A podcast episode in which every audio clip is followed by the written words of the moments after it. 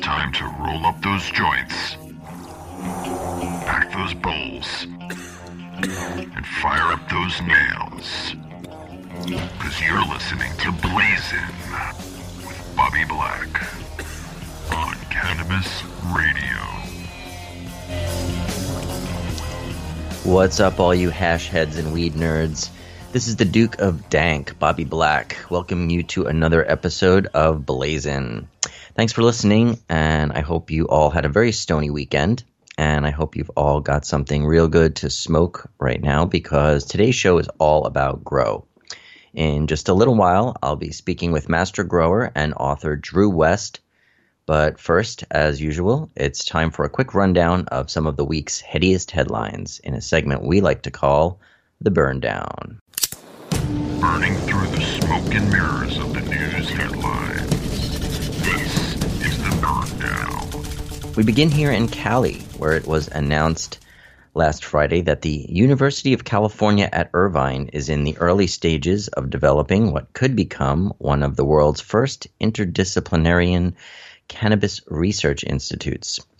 The idea is the brainchild of Dr. Daniele Piomelli, an anatomy and neurobiology professor who studies how cannabis works on the body. And it was announced by former Democratic state senator and university law professor at the university, Joe Dunn, at a roundtable talk on cannabis held this Friday. The idea behind the institute is to study how cannabis intersects with every facet of human life, from the environment to criminal justice to culture, and of course, uh, human physiology. Uh, and it would include the university's School of Medicine, Law, Business, Engineering, Communications, Applied Innovation, and even Film Studies, among others. Sounds pretty interesting. The Institute plans to be independent and research based, so they're going to remain politically neutral, they say. They will not be advocating for or against cannabis, merely uh, collecting data and uh, making it available to people. Uh, Dr. Piomelli hopes to have the Institute up and running within a year. And now it's over to Arizona, where activists are beginning the process of trying to get recreational legalization on the ballot again this year. Voters narrowly voted down a similar proposal in 2016. Uh, Safer Arizona Cannabis Legalization Political Action Committee has filed paperwork with the Arizona Secretary of State's office to begin collecting signatures to get the measure on the ballot for November of next year. They will need to collect 156,042 valid signatures. That's a weird number. Like, who comes up with that number? 156,042 valid signatures by July 5th of 2018 to qualify. That doesn't sound very hard. They got a whole year to work on it. Uh, now let's go over to Michigan, where a similar effort has just gotten underway. Uh, the Coalition to Regulate Marijuana Like Alcohol are also circulating a petition to get recreational use on the ballot for 2018. To make it, they'll need to get 252,523 signatures. Again, where do they get these numbers? Uh, within 180 days. Uh, the activist group MI Legalized tried to get a similar measure on the ballot last year, but though they had gathered more than enough signatures, they apparently did not submit them before the 180 day deadline.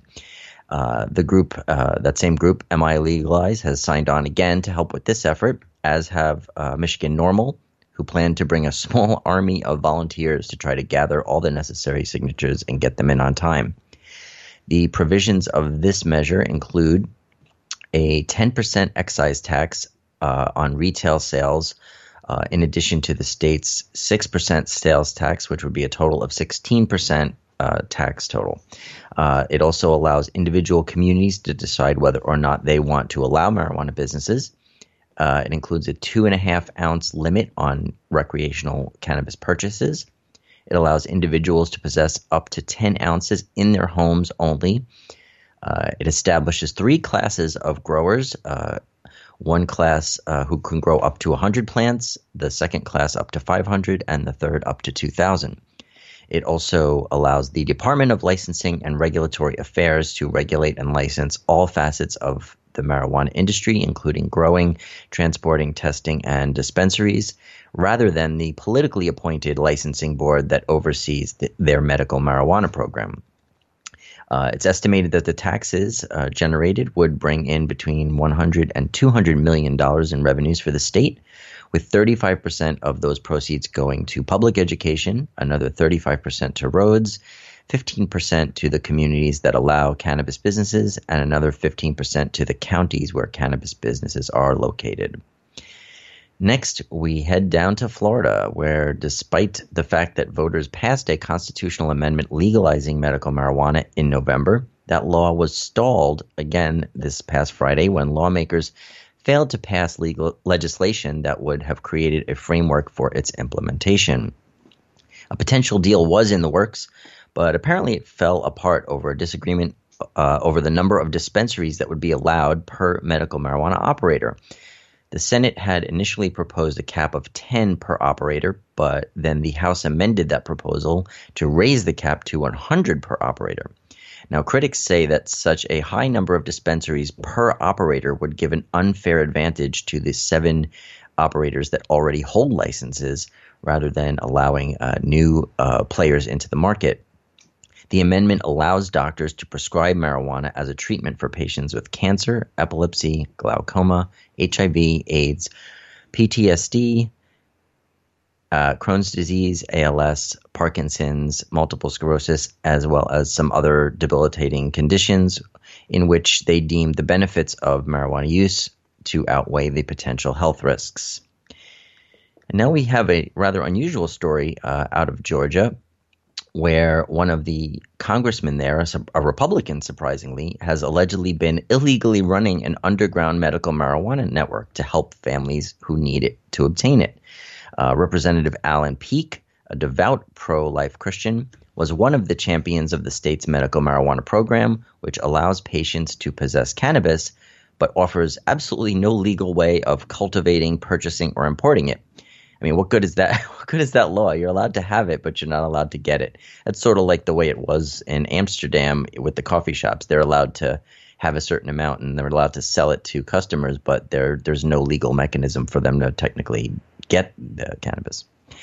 Anyway, according to a uh, to the news organization AZ Family, Peake's office receives a box from Colorado filled with cannabis products once a month, but they claim they don't know how it gets there and they don't ask. That's pretty unusual. Uh, the uh, congressman then distributes this uh, these products to over a thousand legal patients who are enrolled in the medical marijuana program, and it's free of charge. He does not charge them. Uh, though he doesn't pay for the cannabis, he does make a contribution of around $100,000 a year to a foundation in Colorado that supports medical marijuana research. And Peake is hoping that uh, operating in this legal gray area will keep him from being charged with felony drug trafficking. You know, it's not often that I root for a Republican, but I think uh, what this uh, representative is doing is really uh, just noble and really great. Uh, and that's a, a, great example of compassionate conservatism at its finest. And uh, I applaud him and I wish him well. And finally, now, uh, number one on the burn down this week. This past Saturday was the annual Global Marijuana March. Hundreds of thousands of activists in cities around the world made their voices heard in semi coordinated protests to end prohibition. Uh, the main demands of the march are include stopping arrests for use of cannabis in possession, allowing the medical use of cannabis, the stop of propaganda about marijuana, and an end to the prison state. Started in New York in 1999 by an old acquaintance of mine. Actually, it, it wasn't started in 1999. It was first called the the Global Marijuana March in '99 because I remember going to the New York pot parade and pot uh, protest before that. But anyway, in any case, it was begun by an old acquaintance of mine, former Yippie uh, Dana Beal, uh, who's a lifelong activist, and it has since expanded to over 800 cities across over 70 countries. Wow, including Paris, Chicago, Los Angeles, Phoenix, Denver, Toronto, Vancouver, Mexico City, San Paulo, Brazil. Wow. Um, and of course, in New York, uh, in the New York parade, uh, the march uh, began by uh, by by Macy's, by Herald Square, and culminated down at Union Square uh, where several former High Times editors, including Steve Hager, Steve Bloom, and Paul DiRienzo, performed with their Temple Dragon band. Uh, sadly, this year was the first year that marijuana minstrel David Peel, who was a long standing staple of the march, was not there as he passed away uh, shortly before 420 last month, as I reported in a previous show. Sad, but uh, you know, nice to see that that march has been gaining lots of steam over the years. Uh, it's gotten bigger and bigger. And uh, as someone who, as I said, used to go as a teenager uh, from Brooklyn, I used to go into the city and uh, go participate in that. Uh, you know, uh, it, it's really nice to see how far it's come. And I got to give it to Dana Beal for you know sticking by his guns. He's a he's a hardcore activist. All right, and that's it for the burn down for this week. we've got a take a quick break, but stick around because we'll be right back with my guest for this week, uh, Master Grower Dru West. Don't go anywhere. You're listening to Blazin with Bobby Black on Cannabis Radio. This is Bobby Black, host of Blazin, here to talk to you about 420 Science. I've known Matt and Gary from 420 Science for over a decade. We've spent a lot of time together at the Cannabis Cups in Amsterdam, the Doobie Awards in their hometown of Austin. They were even at my wedding. And I've always admired their integrity and how they've built 420 Science from the ground up to become the most trusted online head shop. Visit 420science.com slash podcast for an exclusive deal on pipes and more from genuine people who put their customers first. That's 420science.com slash podcast. The smoke is rising, and the next crop of podcasts devoted to cannabis providers and enthusiasts are ready to be harvested. Welcome to the Cannabis Radio Network, founded by respected rainmakers who have been producing award winning podcasts for over a decade. Industry headlines, business updates, medical reports, marketing, and e commerce education rolled up perfectly for your consumption. Let's grow together. The Cannabis Radio Network, cannabisradio.com. Ignite the conversation on some trending topics along the Cannabis Radio social media network. Join our crew of thousands on our Cannabis Radio page on Facebook or at Canna Radio, C A N N A Radio on Twitter. Plus, look for our Facebook and Google Plus pages for all of our original programs and connect with Dr. Dina, Kyle Cushman, Dr. Mitch Earleywine, Nurse Heather, Doc Rob, the hosts of Ganjapreneur, and more. Connect with the growing Cannabis Radio Social Crusade at Canna Radio on Twitter or search for Cannabis Radio on Facebook, Google Plus, and Instagram and grow with us.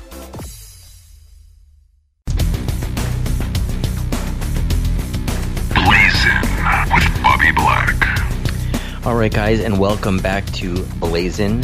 My guest this week is a master grower from Oregon, the author of Secrets of the West Coast Masters, a book that sold over 10,000 copies worldwide. He's also a frequent contributor to High Times. Please welcome to the show, Mr. Dru West. How's it going, Dru? Hey, going great, man. Thanks for having me on. Yeah, thanks for being on, man. Uh, so, um, you're from Bend, Oregon. Is that correct? Yeah, that's right. That's where I'm at right now. Uh, are you originally from Bend, or is that uh, have you moved there? No, yeah, I was born here, man. Um, I think there were about ten thousand people in the city when I was born here, so it's uh, been here, been here for a while.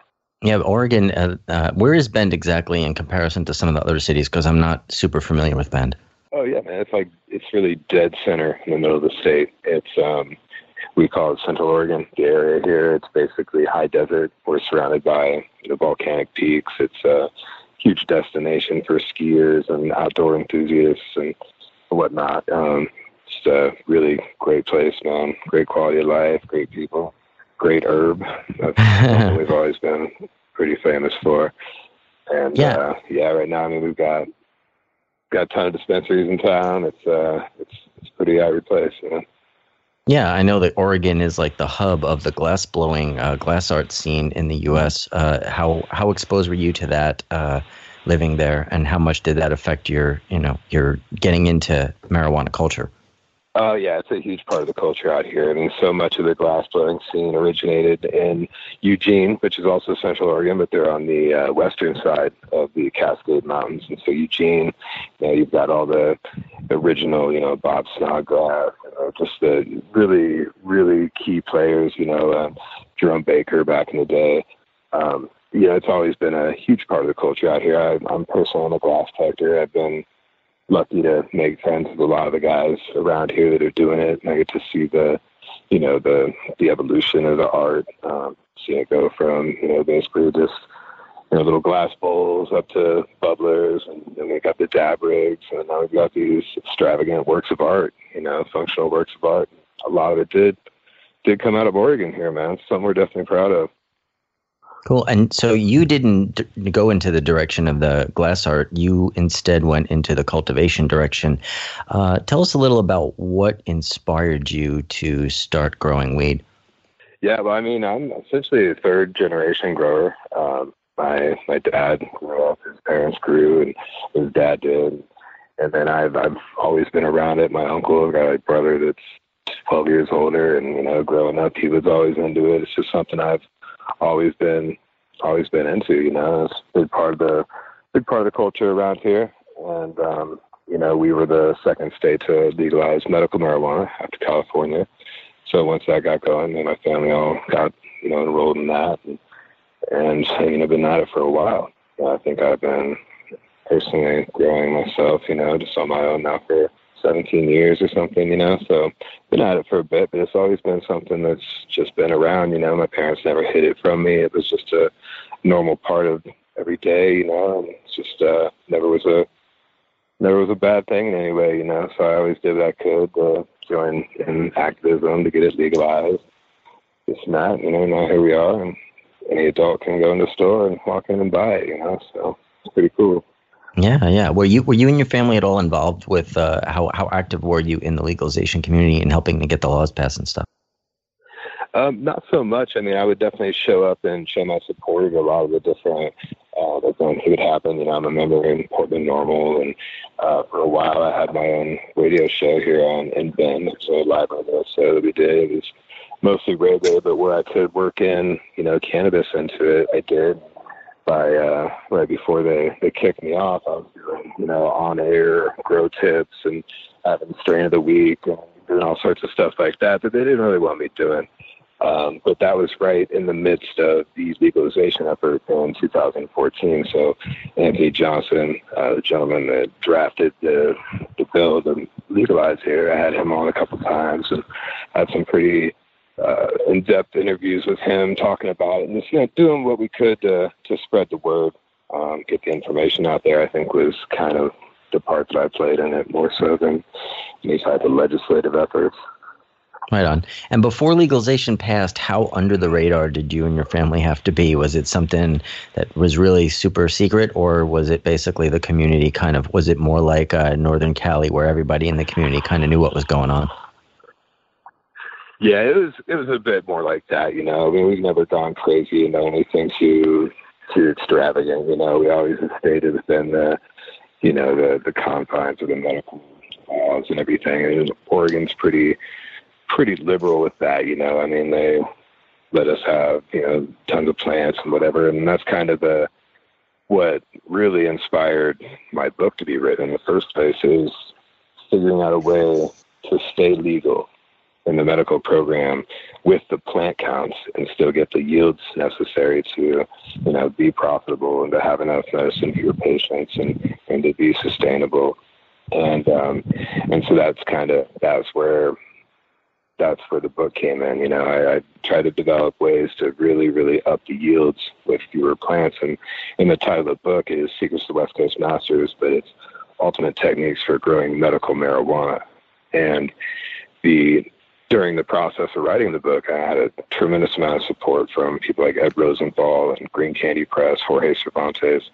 And one thing that they all agreed on, though, is that I shouldn't put medical marijuana in the title of it because it was just common knowledge at the time that that was a deterrent, you know, to readers, and, and people wouldn't buy the book as readily as if I put a big bud on the cover and you know just said how to grow weed or whatever, you know. So eh, the medical part was very important, and that's the innovation that I was trying to make to allow people to be legal and still get way bigger yields and bigger harvests than they were, and lessen the amount of work and just you know and improve their process, you know, all intents and purposes.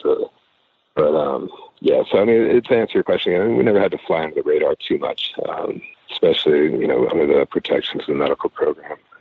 But I know people that do. That's for sure. Yeah, and you said you said you didn't put the medical marijuana in the title, but you did put it in your dedication. I noticed that right away in the first uh, first thing. It says the no, this book saying is I actually actually did go ahead and put it in the title um, eh, of the book, and con- you know against the advice that I got, you know, and it it didn't seem to didn't seem to hurt it too much, you know. Um, so yeah, I'm glad I did. They were worried that it would marginalize some people that wouldn't want to get it. Yeah, they said that um, anytime that the like the publishing they they had experimented with actually putting medical in the title that it was they'd see a drastic uh, reduction in book sales on that particular title or whatever, and it was just easier, um, even the bookstores and whatever, you know. But I was just that was kind of the point of my book, so I had to. Yeah, I didn't want to leave that out, you know. Yeah, well, I'm glad that it didn't affect your uh, your sales. Um, I uh, well, I remember when the book came out uh, because specifically because I was actually thanked in the book. So thank you, thank you for thanking me. Um, that was pretty cool, uh, and and uh, I appreciate yeah, it yeah, that you uh, you. I remember you sent me a signed copy like right away as soon as it came out. So uh, that was really cool as well. Um, we'll talk a little about the book. Um, this is the second edition that's out now, right? And you you added some things for the second edition. Yeah, just the first edition came out. We printed 10,000 copies of it, but it was a hardcover. And then so we decided, I mean, this, it was getting tough with the shipping and everything. So we just went, printed a second edition with the paperback and updated it because in the time that it passed, four or five years or whatever, we had three or four states come legal. We had different medical rules everywhere. I added a chapter about outdoor greenhouse grow that I did and some different experiments and things. And we added some information about edibles and concentrates and you know CBD and just things that just things that had developed um, you know from 2010 when I wrote the original version and then to uh, 2015 where I put out the paperback. So I think it's uh, it's about time to probably do that whole process over again. So I'm working on working on a third book now. Oh, cool! Yeah, we have to tell us about that. Uh, yeah, for sure. So the book the book is very DIY. It's uh, very uh, easy to follow, easy to read, uh, and very well illustrated with lots of photos and diagrams and materialists and stuff. Would you say that the book is primarily targeted towards the small or home grower? Yes, yeah, definitely. Um, it, it totally is. I mean, we, we basically we give some diagrams and show people how to turn you know, the average size bedroom in your house into a grow room. Um, you know, just that's really is what it's for. It's for there's a lot of different you know efforts I made in the book. Like for instance, like the the text, just the actual the font and the text is as large as I could print it. You know that, and it's I wrote it. I wrote the book simply. You know, it's not it's not for simple people, but I wrote it simply so anybody could understand it. You know, and I and I wrote the letters big because you know if there's sick people trying to learn this, you know, they it's not. I just wanted it to be the information to be really available. So it is very visual. Um, it's very easy to understand, but yeah, it is intended for the home grower, like a home medical grower. But a lot of the techniques, in fact, I mean, most of the techniques can just be scaled up to any size grow, and we've done that in the past. And if you you know you look around, you see in some of these big grows that are out there in the country, in you know, Washington, Colorado, you'll see the plants that they're growing are actually exactly the technique explained in the book. You know, so you can scale it up to you know an immense grow, but it's also perfect for someone that wants to just maybe do it in their closet or, or their garage or something like that. Right, and the, so the title, "The Secrets of the West Coast Masters." What it, it sounds intriguing, but what what are the secrets? Like, is, are there things, uh, are there techniques, or are there uh, in this book that that readers won't find in other cannabis books that may have come before? Uh, yeah, definitely, man. And, and so the the secrets are basically just the the ideology and the methodology of how you train and manipulate the plants to produce a consistent, um, you know, uh, yield that you can depend on. You know, I mean, the, it's once you get that down, the actual techniques of how to how to train bend the branches and to, you know, to get all your tops to be identical, and you know, it starts to become more dependable. And there's things in there like you know, as far as using the scrog, which is a you know hoarded hoarded trellis. It's like a netting that we use to help train the plants and hold them up and give them support. And and we go really in depth in the book about exactly how you how many branches you need on the plant, where you place the branch within this within the scrog netting and, and everything. So it basically tells you exactly everything you need to know without any guesswork. That's really where the secrets are, you know. And scrog stands for screen of green, right? Yeah, which is a play on the sea of green, which is you know, putting a ton of plants, you know, a ton of small plants in one area all next to each other to produce, you know, the sea of green, the screen of green. This is a, a play on that, but you're using fewer plants with more branches that are more developed to fill that same canopy out to get the same type of yield that you would with multiple strains. I remember when the oh sorry I remember when the Sea of Green uh, method first came out. I was working at High Times. It was years ago. Uh, I don't know if it was when it came out, but it was when it became publicly uh, you know uh, disseminated. I guess. Um, and so this is basically a sim- similar principle, but slightly different. Uh, yeah, for sure. It's just in the it's using the fewer plants, like using like one plant within a four by four area of that of that scrog. Um, you know, you mentioned earlier about other books not having the information in it. Prior to that, if you if you look up um, Jorge Cervantes' new encyclopedia that he put out, there's a page dedicated to to my my what I'm doing in my book, and and he says to go to look for that for information on Scrog. Also, um, Kay from Trichome Technologies put out an excellent book a couple years ago, and um, I think there's two or three pages in there that he put just about the book that said that, you know, I'm not going to be able to explain it better than it is here. You know, go ahead and check out Dru West's book when it comes to the scrogging and stuff. So it's, it's been a real honor for people like that to recognize that the information necessary is within my book, you know, it doesn't need to be reiterated. Um, so that's, that's basically, you know, where the real value is. And these techniques that you help pioneer, they're they're basically geared towards maximizing yield, right? Yeah, definitely. And consistency. Consistency is a huge thing that I think is overlooked quite a bit, you know. But yield and consistency and, and reducing the amount of labor that goes in. Now, are the methods that you outline in your book good for all types of strains and, and, and plants, or is it better for certain types of plants? Um, I'd say that in my experience, I found that some hybrids, and it doesn't have to be much. I mean, like 60 40 sativa dominant hybrids tend to be have the branching capabilities to do really well in the veg really fast and to fill up this the scrog and to get the you know the form that I'm looking for. Indica plants tend to grow a little bit shorter branch. To answer your question, yeah, there are certain strains that don't work super well with this. Some strains don't like to be topped. They're not, it's a small percentage of strains. I'd say that if I had a rough guess, I'd say 80 to 90% of the strains that I've ever used this method with um, perform just fine. You know, some produce um, larger than others, but basically it's like if you grow a plant just by itself and it, makes it you know, regular Christmas tree, a little cola or whatever, whatever size that bud is, you know, is pretty much what you're going to get on each one of your tops when you when you grow the plant according to my methods. You know, so you can it doesn't really affect the amount of yield that you would get.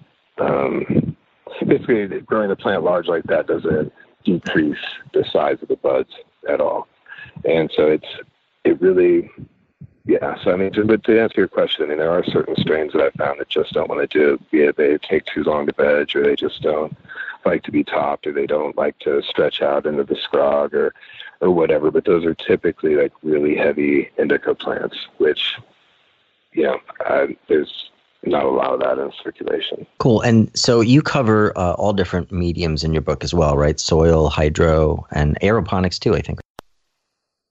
Yeah, a little bit. We touch on that. That's um, yeah, soil, coco, hydro. We do some give some instructions for you know building your own deep water culture. Um, you know, uh, just how are you. We've got a couple different things. You can make your own clone machine and uh, just you know low cost things. You can go to Home Depot and grow store and pick up. You know, build your own stuff, save a couple hundred bucks type thing. You know, but uh, I do have an emphasis on growing organically you know, I like I do prefer you know soil, and we do talk about um, you know the soil food web and you know how to feed your soil and um, you know stuff like that. But it's we do definitely touch on all different mediums in the book. And and just briefly, could you explain the difference between? I think most people, obviously, everyone understands soil. Most people understand hydro, but aeroponics, I think that maybe outside of the the you know weed nerd, uh, botanical nerd community, maybe some people don't understand. Uh, can you explain a little bit of the difference between hydro and, and aeroponics? I mean, aeroponics isn't something that's really well known because I mean it's just very difficult. I mean, we I did it. We had a giant warehouse. I mean, it, we we got it. It's still going. Um, but it's it's just it takes so much labor and everything has to be so dialed and it takes so much equipment and um, you know your water levels and temperatures have to be just right. And but the main difference is hydroponics is typically the plant will be in like a, a rock wool medium or it'll be in um, clay pebbles or or something where it's in there. And there's different methods of the hydroponics. Sometimes there's a flood table where they'll be sitting in a in a tray, and every so often, you know, a few times a day, the tray will fill up with the nutrient mixed water, and then sit there for a minute, and then it'll drain back out. You know, and that waters the plants. Or, um, you know, sometimes it'll be in a bucket system with a recirculating water that's running through it all the time. Um, sometimes it's fed from the top with like a halo dripper. But the idea of hydro is that it's just constantly in in contact with the water. Um, the aeroponics is different because it delivers the water on like a like a nano scale. It breaks down the to do it effectively. You have to get the the water particles down to about like 5,000 microns to get it small enough to where when they hit the roots that they're immediately taken up. And so it's it creates more of a mist like you'd see at the produce section at the grocery store. Oh. and but on a much higher pressure. And so it'll be the plants will be contained in some kind of vessel and within that we'll have the sprayers. And so that's on a timer and then this every ever so often however their feeding schedule is they get the roots get misted and that's it. They never they're never sitting in water and then when they're not being misted they're basically just suspended in the air but within the vessel itself it keeps a humidity level and a temperature that allows them to still thrive. But it feeds the plants completely different because it feeds them like directly with the nutrients because they're not in contact. There's no soil biology. There's no, yeah, I mean, to a degree, there is some beneficial bacteria and funguses that are present, like just in the system, but it's far different than feeding your plants with a compost tea or nutrients, you know, like that. But um, it's it's you know it's rather complicated. It works well in my experience. I don't. It really warrants the extra labor that goes along with it. I mean, I um, it grows great, great flower for sure. Uh, it's easy to flush. That's one of the one of the advantages of the aeroponics, but it's uh, it's pretty difficult, and it's not for not for beginners, that's for sure, and it's not for not for a home grower. It's you need to have a facility dedicated to it. You can keep the sanitation, you know, just right, and the, the climate, and control all the different parts of the atmosphere. But it's uh, yeah, but aeroponics is very very interesting. I mean, I don't think it's going to go away. I think it goes, you'll be seeing more of it here and there. But I, I personally, setting up a large facility or something, I'd be more inclined to go with uh, just soil or uh, basic hydro system. Yeah, and, and like we said, your book is mainly geared towards a more a more beginner home grower. Uh, so if someone were to set up a uh, want to set up their own first garden uh, using some of the techniques and materials that you outline in your book, what would you say would uh, the average initial investment for for a, a, little home grow for someone would be? Well, that can definitely range. I mean, it's your biggest investment is going to be in your growing equipment. You know, the types of lights and ballasts and bulbs you choose. Uh, you decide to go hydroponics. That's going to there'd be some more expenses there in buying the equipment as opposed to just a a pot and some soil.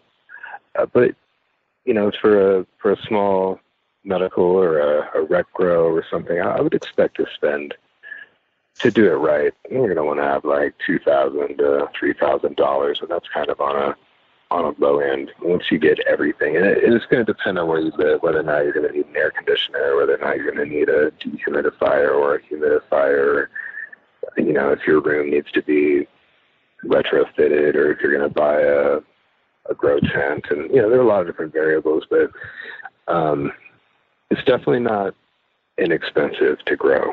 But once you get it going, you know, you spend a couple thousand dollars or whatever, and you pull down a few pounds, and you're totally in the black, you know, for a while. You know, so then everything you spend after that, you know, instead of buying it, you know, I mean, it, it adds up. You know, so it's um, the initial investment can be a bit much, but just uh, once you have a little bit of success, it seems to, you know, wash out.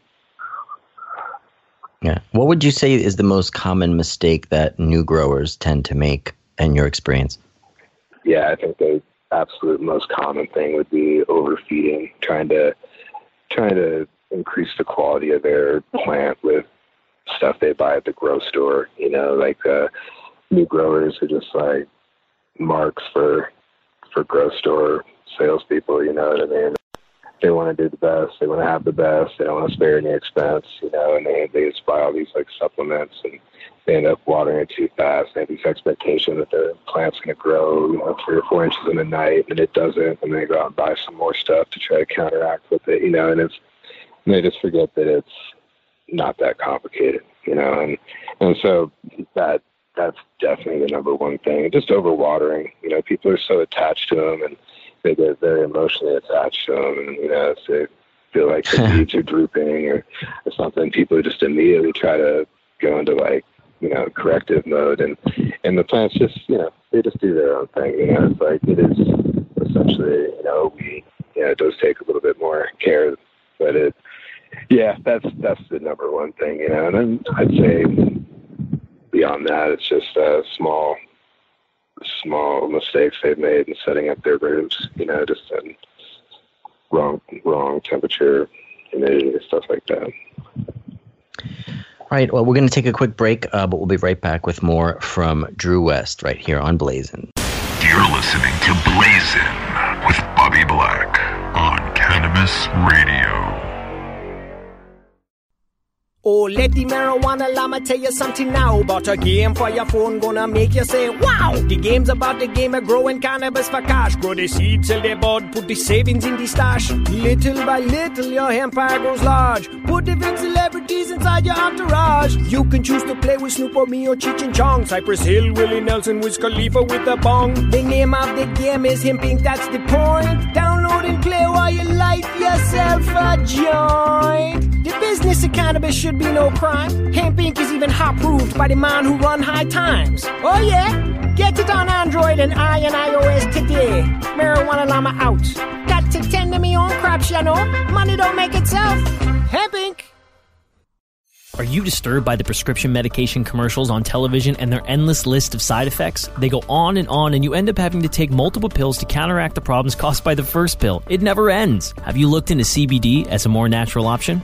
At Saturn Ranch, we produce all natural CBD topicals and THC infused edibles. Premium lab tested hemp derived CBD is the most important ingredient in our products. From topical bombs, salt scrubs, bath soaking salts to tinctures and edibles, you're sure to find something to help. Family owned and operated, we at Saturn Ranch believe in and use our products daily. Don't put anything on your body that you wouldn't put in your body. SaturnRanch.com.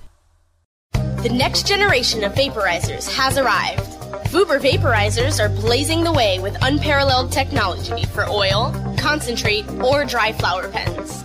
Providing unsurpassed customer service and expert craftsmanship, Vuber vaporizers use cutting edge technology, providing a power packed, smoother vapor with a lifetime guarantee. Experience vaporizing the way it was meant to be the Vuber way.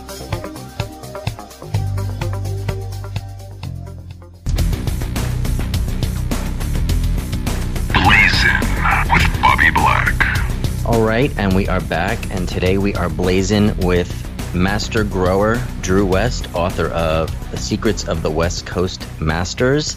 Um, and you know that title, uh, master grower, I hear that a lot. Um, and you mentioned a couple of gentlemen before the break, uh, Ed Rosenthal and Jorge Cervantes, who are definitely in that category of master grower.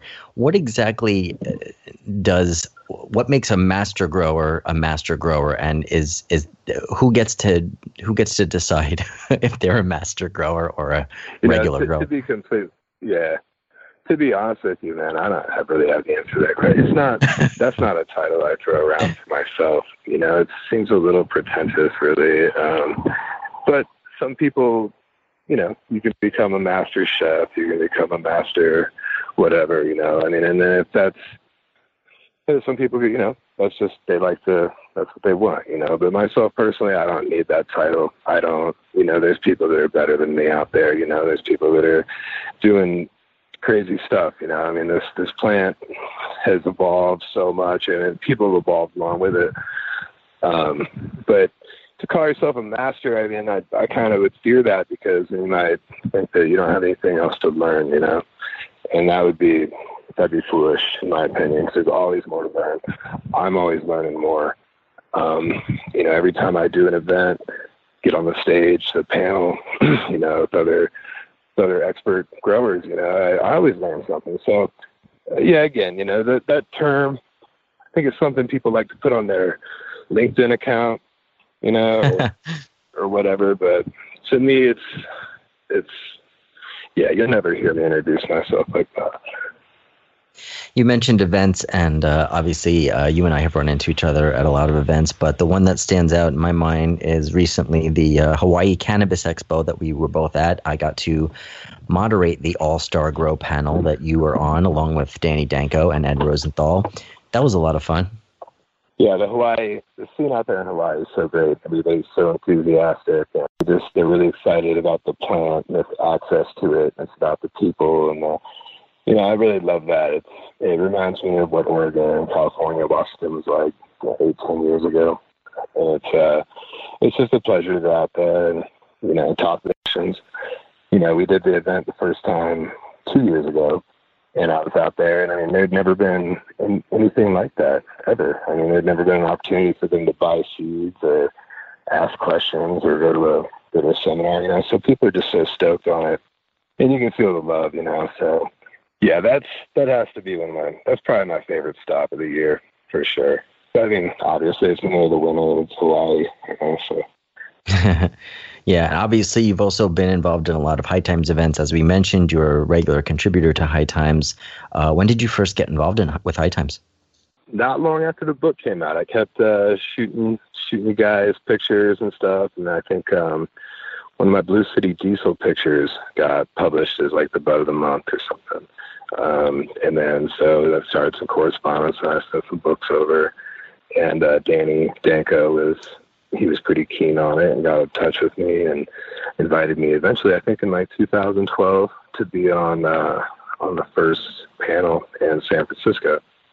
Um, back you know it was pretty pretty that was towards the beginning of the, the Cannabis Cup U.S. Cannabis Cup circuit and uh, yeah, just kind of hit it off with everybody. Got to meet you and we meet everybody, and started to do some judging and started submitting some articles. And and now it's like I pretty much go to everyone on the West Coast, and usually a spot for me on the you know on the uh, cultivation panel. And our last one down in L.A. That was a lot of fun. Got to got to be on the cultivation panel with Danny and Sub Cool and uh, JJ from Top Dog Foods, and I was you know talk about learning stuff and uh, yeah, yeah, I mean they've been nothing but good to me. I got to uh, got to announce the best flower awards at the ceremony. That was awesome. And, um, so yeah, I was totally stoked on High Times. You know, it was super good to me. And looking forward to the show in Santa Rosa coming up at the end of the month here. So I know you've gotten a judge on uh, at a bunch of cups, but have you ever tried to enter anything? I mean, are you are you a breeder too, or are you just a grower bird, pretty much?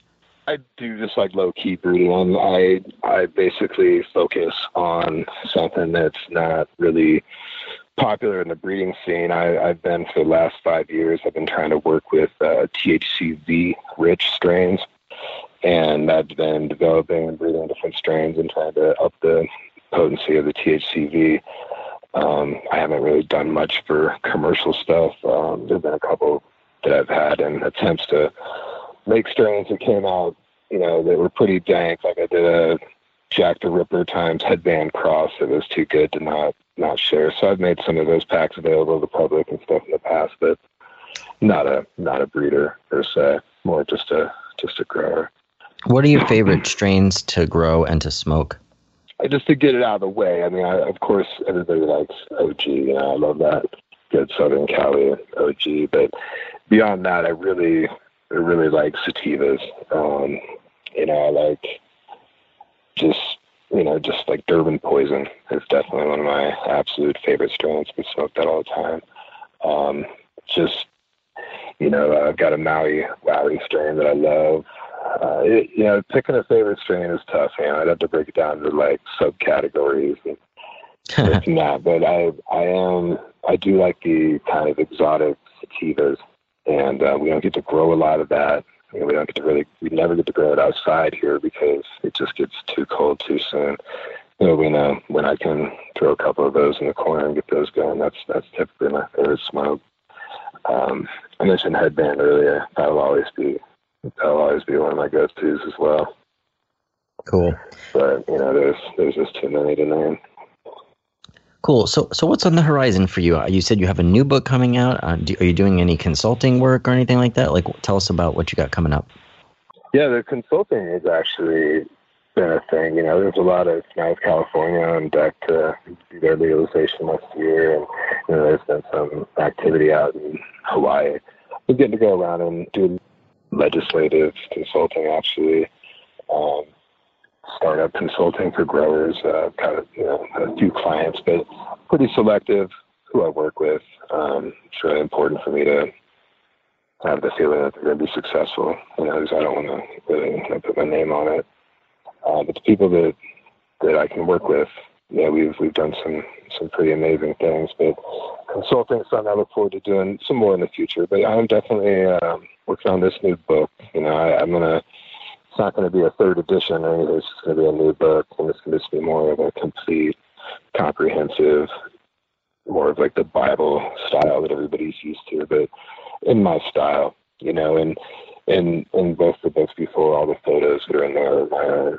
You know, I've not ever used any stock footage or any you know reader submitted type photos or anything. So I try to put everything together myself. So that that takes time, but um, I just want to show everybody that I can do everything that I'm telling people that they can do. You know?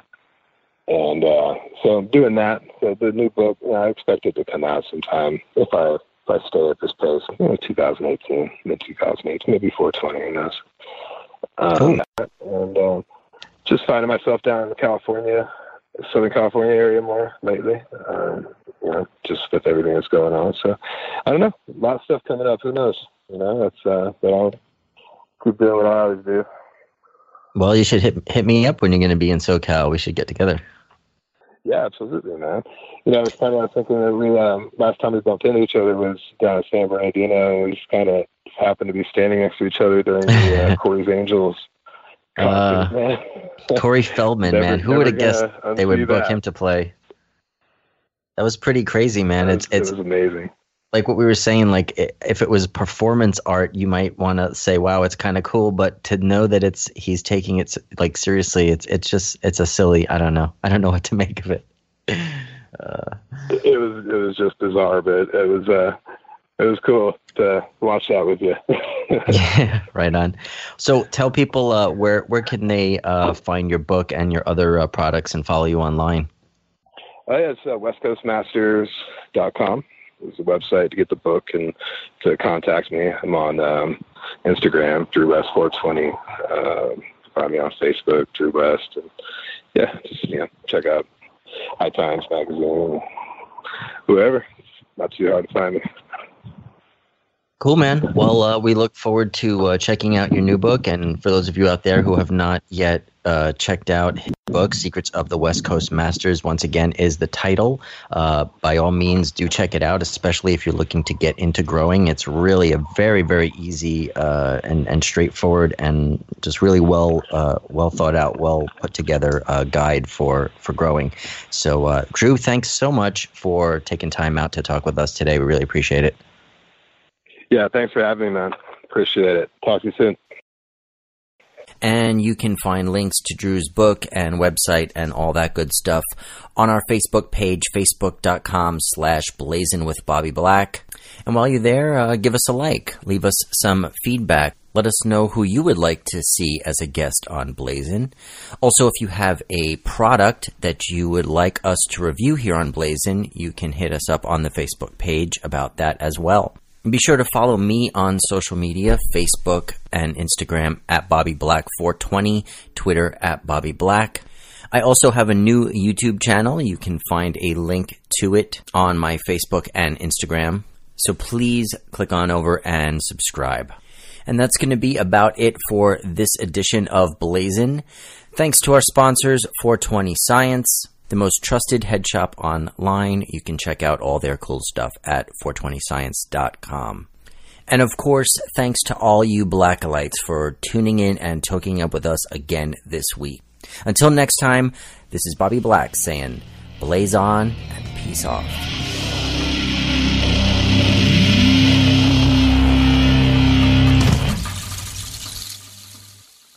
The opinions expressed on this CannabisRadio.com program are those of the guests and hosts and do not necessarily reflect those of the staff and management of CannabisRadio.com. Any rebroadcast or redistribution without proper consent of CannabisRadio.com is prohibited.